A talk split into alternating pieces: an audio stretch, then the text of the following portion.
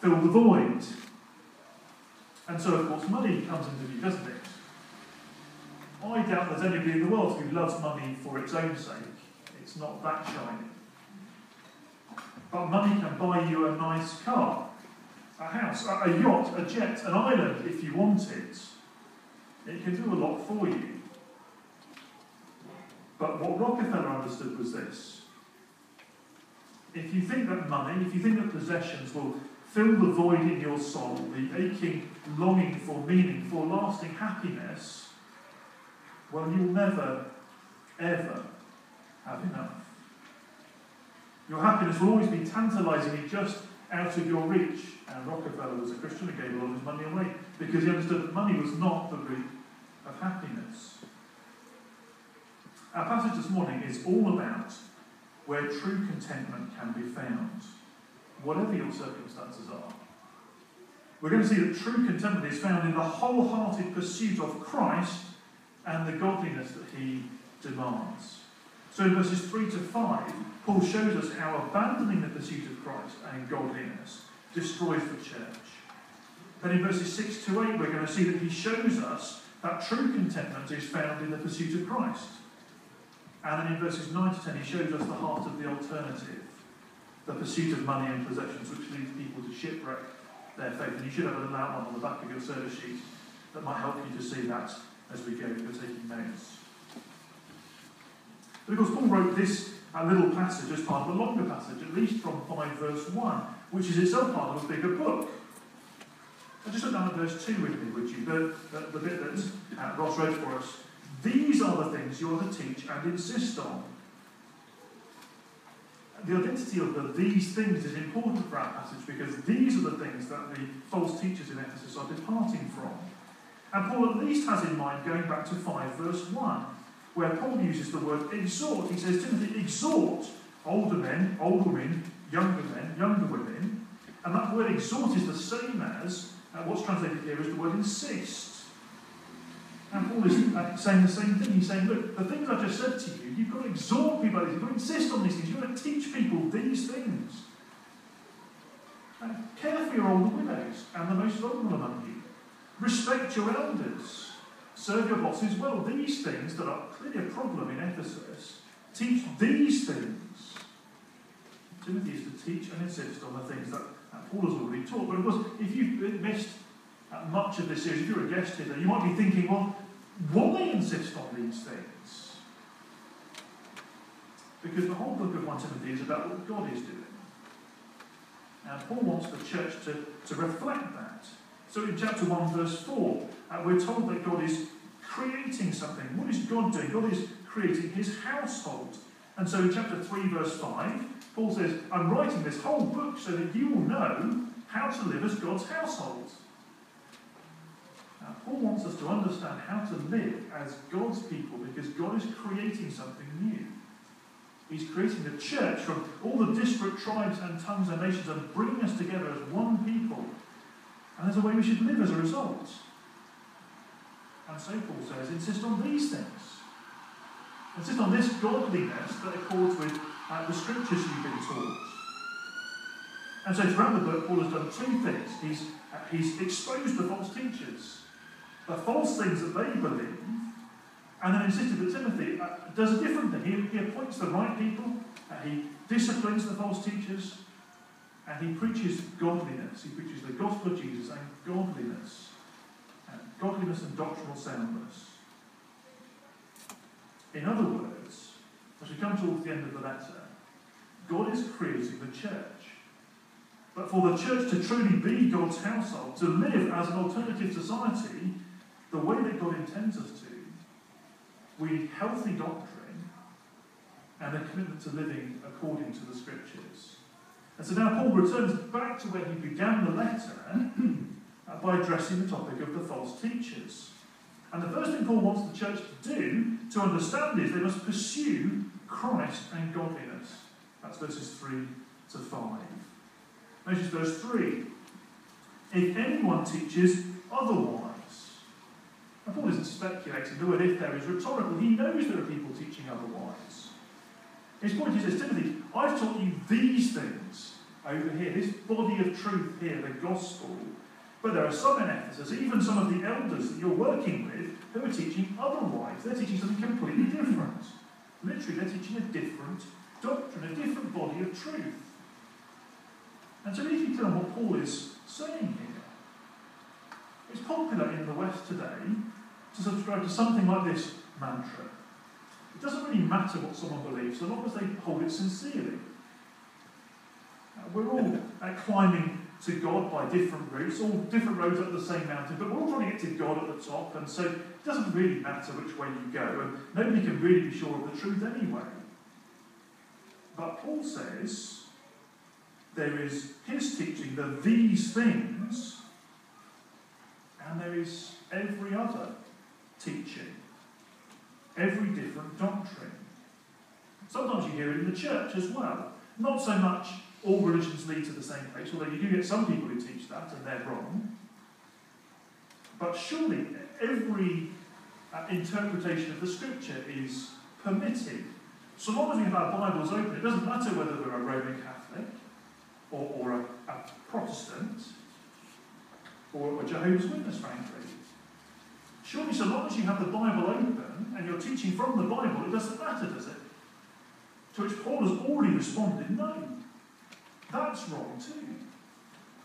Back in chapter 1, verse 7, uh, Paul describes the false teachers as people who desire to be teachers of the Old Testament law. They have their Bibles open, they teach the Bible.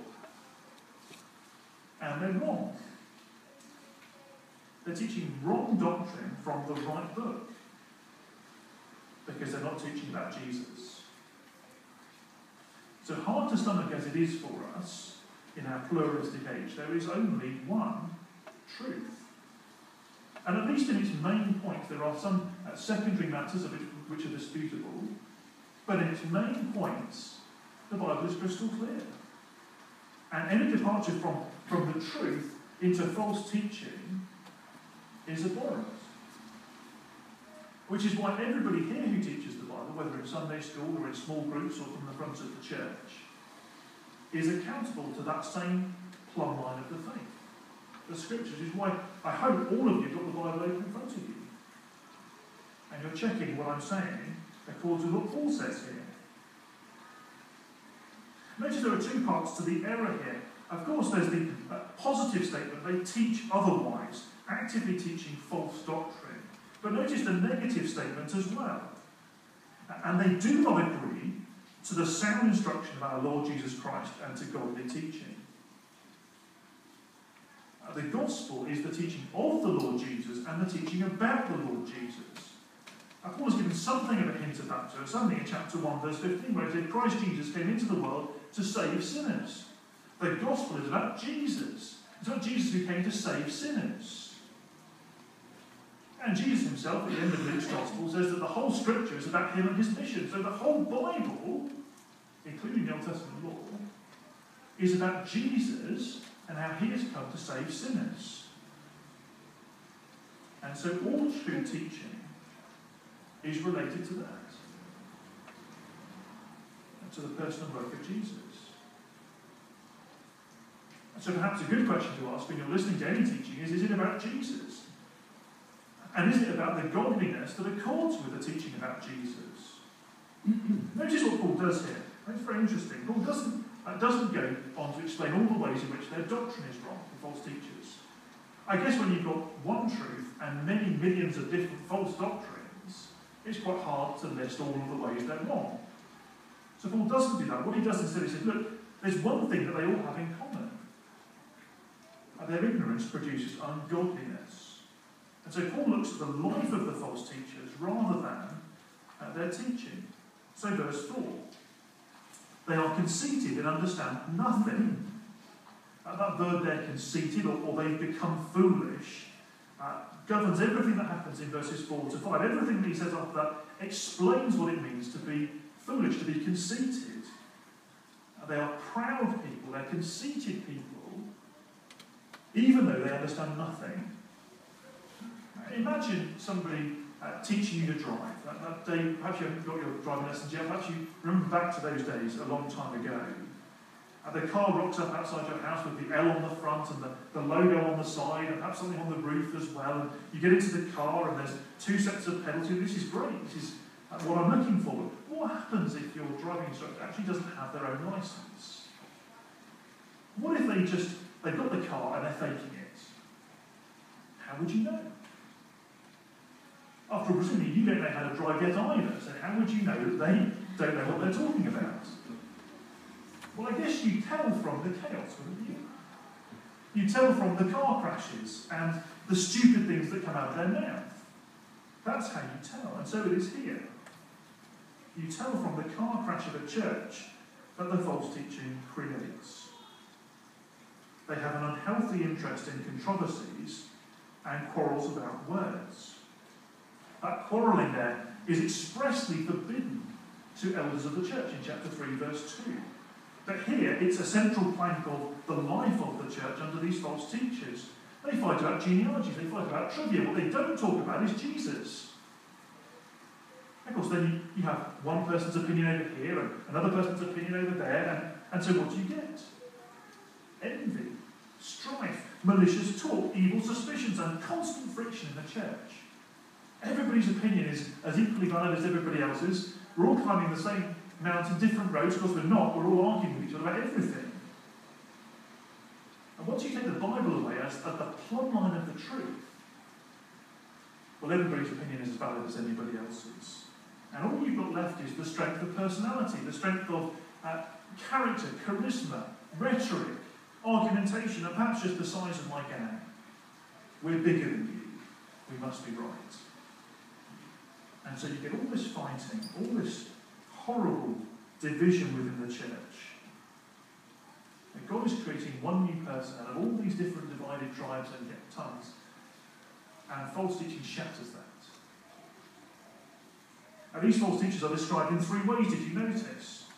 First, they are people of corrupt minds. That word corrupt is a really powerful image. Think of um, a long rusted hinge on a gate that's not been used for years, and you, and you start to, it just cracks and crumbles. Or, or the, um, those images from, from uh, those TV commercials asking you to give money. You know, the, the child in uh, some part of Africa whose skeleton is all showing through, they're emaciated and near death's door. That's what's going on here. The corrupt mind is the emaciated, broken, ready to keel over at any moment mind, morally and intellectually bereft. More than that, they've been robbed of the truth, did you notice?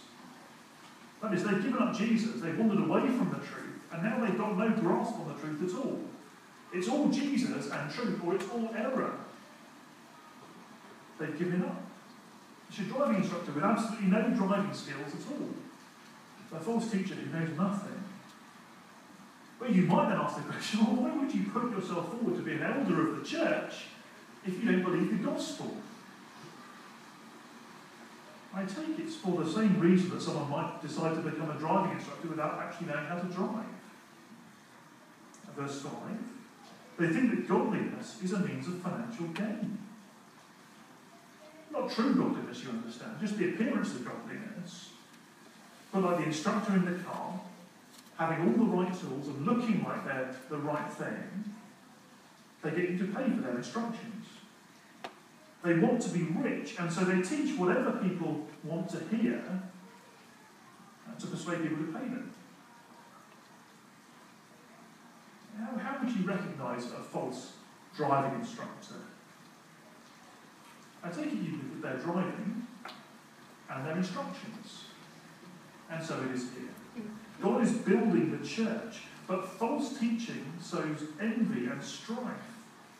It's destructive to the life of the community. So if you find that destruction, you probably find false teaching. If you find a pastor who's in it for the money and will say whatever you want to hear, then run away. I know it sounds a crazy thing to say there are people who be in pastoral ministry for the money. I think there are plenty of, uh, of senior clergy and bishops in the Church of England, at least my denomination, who have a nice house and a nice income and don't do a lot with it. There are plenty of people who are in it for the money. Paul says to Timothy, teach these things. Teach the truth about Jesus. Teach the lifestyle and the godliness that fits with the gospel of Jesus, who has come to save you from sin for a life serving God.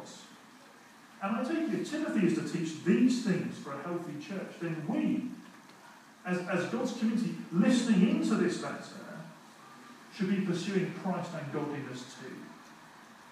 Let me apply this point in three ways then. The first thing that everybody in this room needs is to be completely convinced in what Paul is saying here.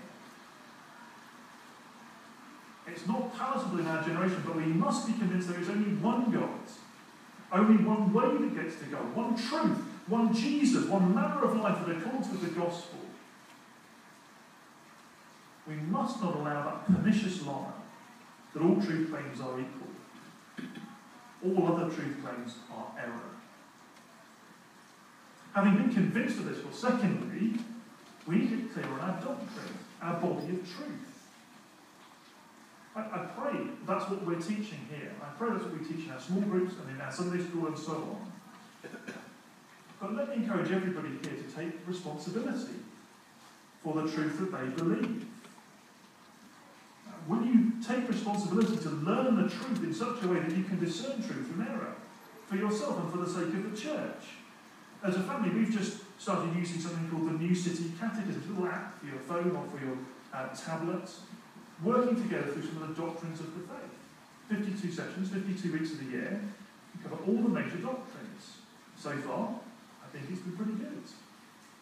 Why not do something like that for your family if you haven't got a family, just for you and your housemates, whatever?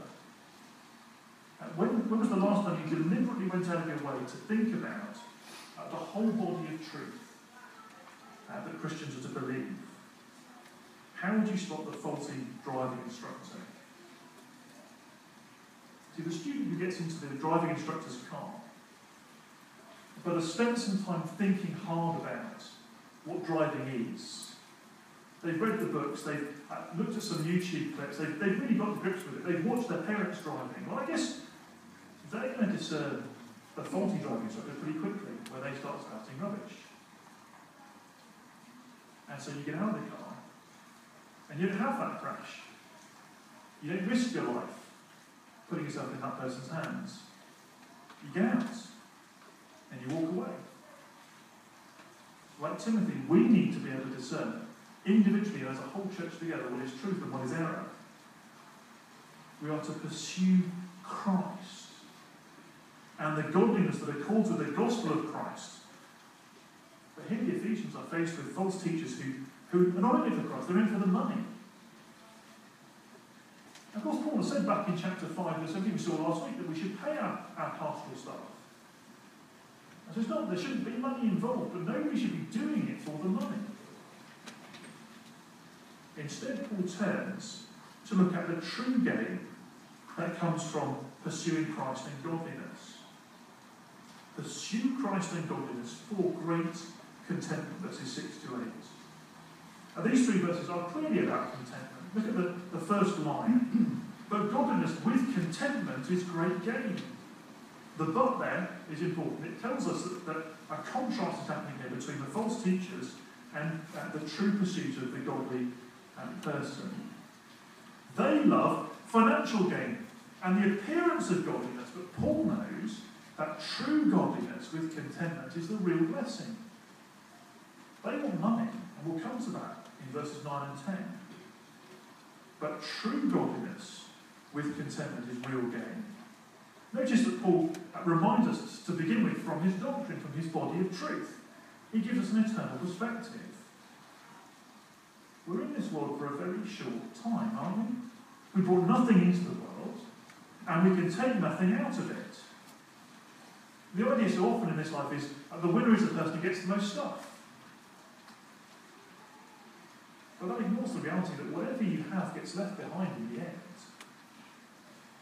I think of those, those graves, perhaps the, the tombs of the great pharaohs, or even the various sort of burial mounds of the ancient Britons. They're wealthy, you, you dig them up, and there's, there's the body, rotted away. There's their gold, their silver, their bow and arrow, their, sometimes even their servants who've been martyred and buried with them so that they can take with them into the afterlife not only themselves, but great grand clothes and golden things and their weapons and their servants. And of course, you dig them up and they're still there. They're not gone to the afterlife with them. You leave everything behind. Naked you came into the world, naked you will go into eternity. All the people are the same in the end. It's not whether you're Rockefeller or the bum on the streets. Rich and poor were the same in the end.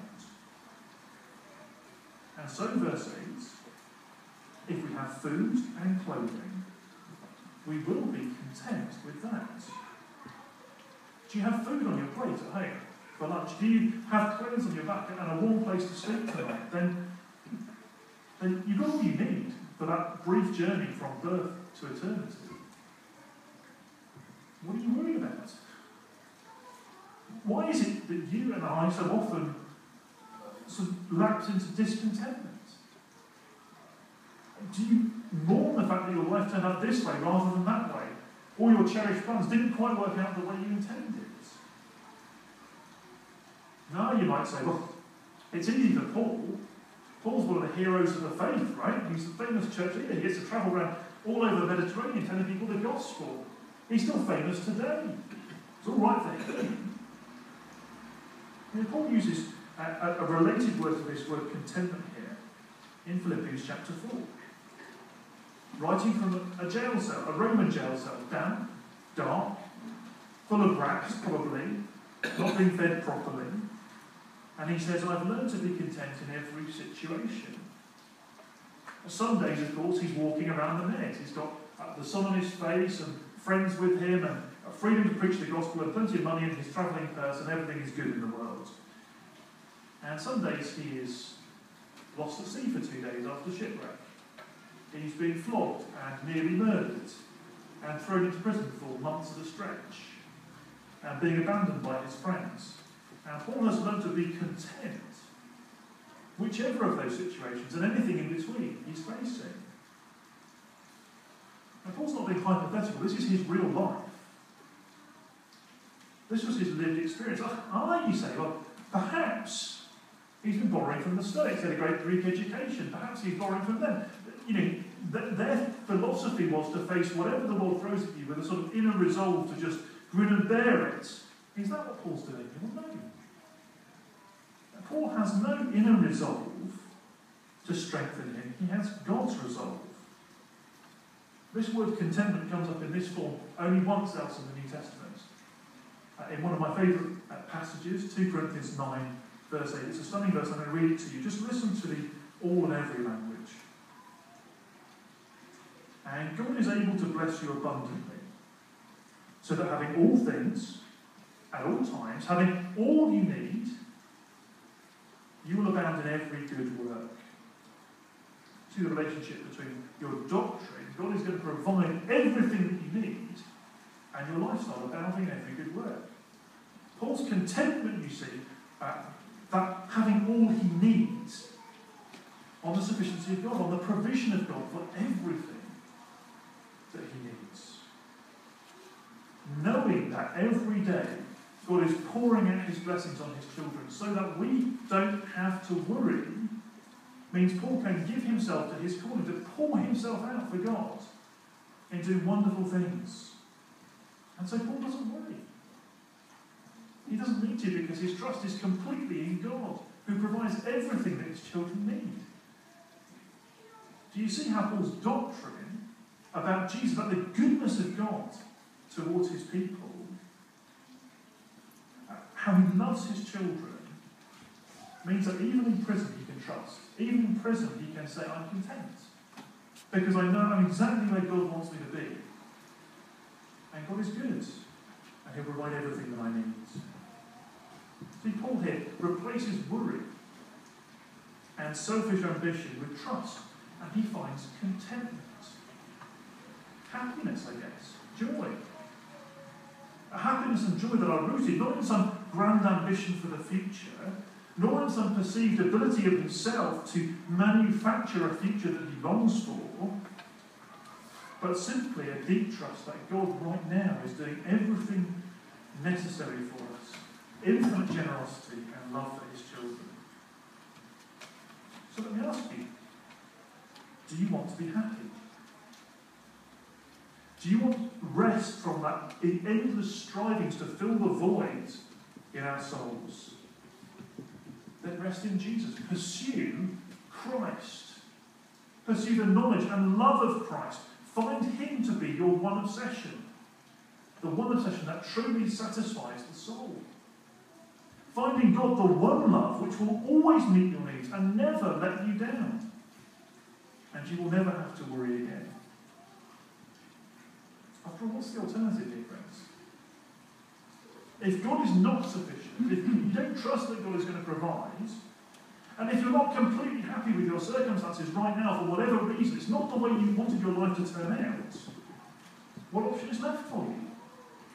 But discontentment and striving, endless striving to put right the wrongs of your life. And that brings us to the alternative that is in this passage. Pursue Christ and godliness for great contentment, not the ruinous love of money, verses 9 and 10. I me spell that very clearly, isn't it? Verse 9. Those who want to get rich, it's that from verse 5, isn't it? Where the, the, the pastors have an ambition to get wealthy through their teaching. But I think at this point Paul has gone from the specific situation in Ephesus to the general point about the danger of the love of money. And there is in verse 10. For the love of money is the root of all kinds of relations. It's the love of money.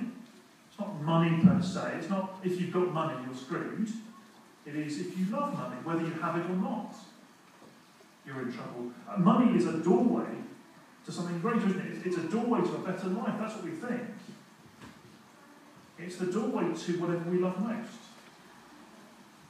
And whatever it is we love instead of Jesus, whatever obsession we have instead of Jesus. So the thing we think will satisfy us because we don't think Jesus will. So if we forget that we're only in this world for a moment, and then we pass on naked into eternity, then verse 9, those who want to get rich fall into temptation and are trapped into many foolish and harmful desires. What are the worldly things that we think might make us happy? A spouse? A child? A promotion? A car? A house? A castle in the country? A, a yacht? A jet? A small moon? A, a galaxy? What is it that you think the universe has to give you to finally make you content? It doesn't matter. It will never be enough. I'm not saying you won't enjoy it, but will you be happy? Will you be content? Will you have a lasting joy? In the end, you give it all away. You go to your grave naked. These are good things you understand. And in verse 17, Paul is going to say the good things that God gives to us are things to be enjoyed. It's not that we should uh, despise these good things if you have them. But good things that become obsessive things, that become ultimate things, destroy us. And so, in verse 9, these foolish and harmful desires that plunge people into ruin and destruction. Plunger, that word plunge is, is the word used for, for sinking a ship at sea. It's a total loss, isn't it? And Paul knows well what it is to be on, board a ship that sinks at sea. It happened to him on multiple occasions. You wouldn't want to be travelling with Paul, I think if he was crossing the sea. But the point is, it's a total destruction. There's nothing left, and bits of detritus bobbing along on the sea, but basically it's a loss, isn't it? I think this is a picture of final judgment here, that the word ruin there has that real sense about it. There is an ultimate danger for us if we become obsessed with the things of this world. If we cast aside our devotion to Christ for anything else, and that anything else becomes an ultimate thing for us, it can destroy us eternally. We give up Christ and we will lose him forever. But notice that it isn't even just the final judgment that the love of money brings. Verse 10 For the love of money is a root of all kinds of evil. And not money by itself, you understand, but the love of money, and not all evil, but certainly some kinds of every evil. There are very few sins, I take it, that we commit that are not designed to bring us happiness through our idols. We choose to go against God because we think happiness is found in another way. But such idolatry is self destructive, it is spiritual self harm. Notice what he says. Some people, eager for money, have wandered from the faith and pierced themselves with many griefs. Just consider the contrast there. The person who is devoted to Jesus and to godly living has contentment. A contentment with God's plan because they're right where God wants them. Contentment in God's plan because they know God is good and pours out his love and blessings on his people all the time. That brings a settled joy, a happiness that isn't disturbed by changing circumstances. And on the other hand, you have the person who looks for satisfaction in wealth and the things that wealth can bring. Such a person pierces themselves with many pains, that longing, that desperation for the next thing, because that car's not enough, and that house is not enough. They bring those brief moments of joy, don't they? That moment when you get, get something new out of the packet and you go, oh, that's really lovely, isn't it? The new phone, you go, it's, it's so shiny. And it works, not like the one I just put in the bin. It actually works. And within about three weeks, it's just scratched and old. And it's the next thing, isn't it? And the next thing. A pain. The constant longing for something else in this life that cannot satisfy. The end, an eternal separation from Christ. Surely the course of action here is obvious. Whether you are a Christian here or just looking into Christian things, can I ask you to be honest with yourself? Look into your own heart. What are you looking towards to bring you that lasting contentment? And can I plead with you in the strongest, strongest possible terms to fix your heart on Jesus? Nothing else. Nothing else will satisfy you. But Jesus will. Now and forever.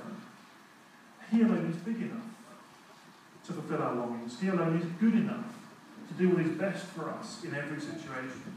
And one day, all our weak longings, all our uh, faulty loves will find their ultimate satisfaction in Jesus.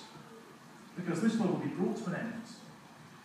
And we will see Jesus as he is, and we will enjoy everything that our heart truly longs for with him in his new creation forever. Uh, we don't have to strive for the things that we desire. Because our best desires will definitely be met.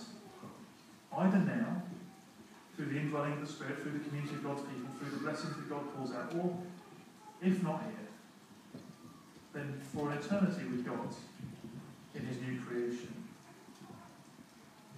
And in the meantime, let us find our joy, our contentment in pouring ourselves into godly service for our King. Let's find our contentment in doing what He longs for us to do. Let's be the community that God has intended to create. Find our joy in Jesus. Find our joy in serving Him together. Cast off our idols and find true contentment in Christ. Let's pray.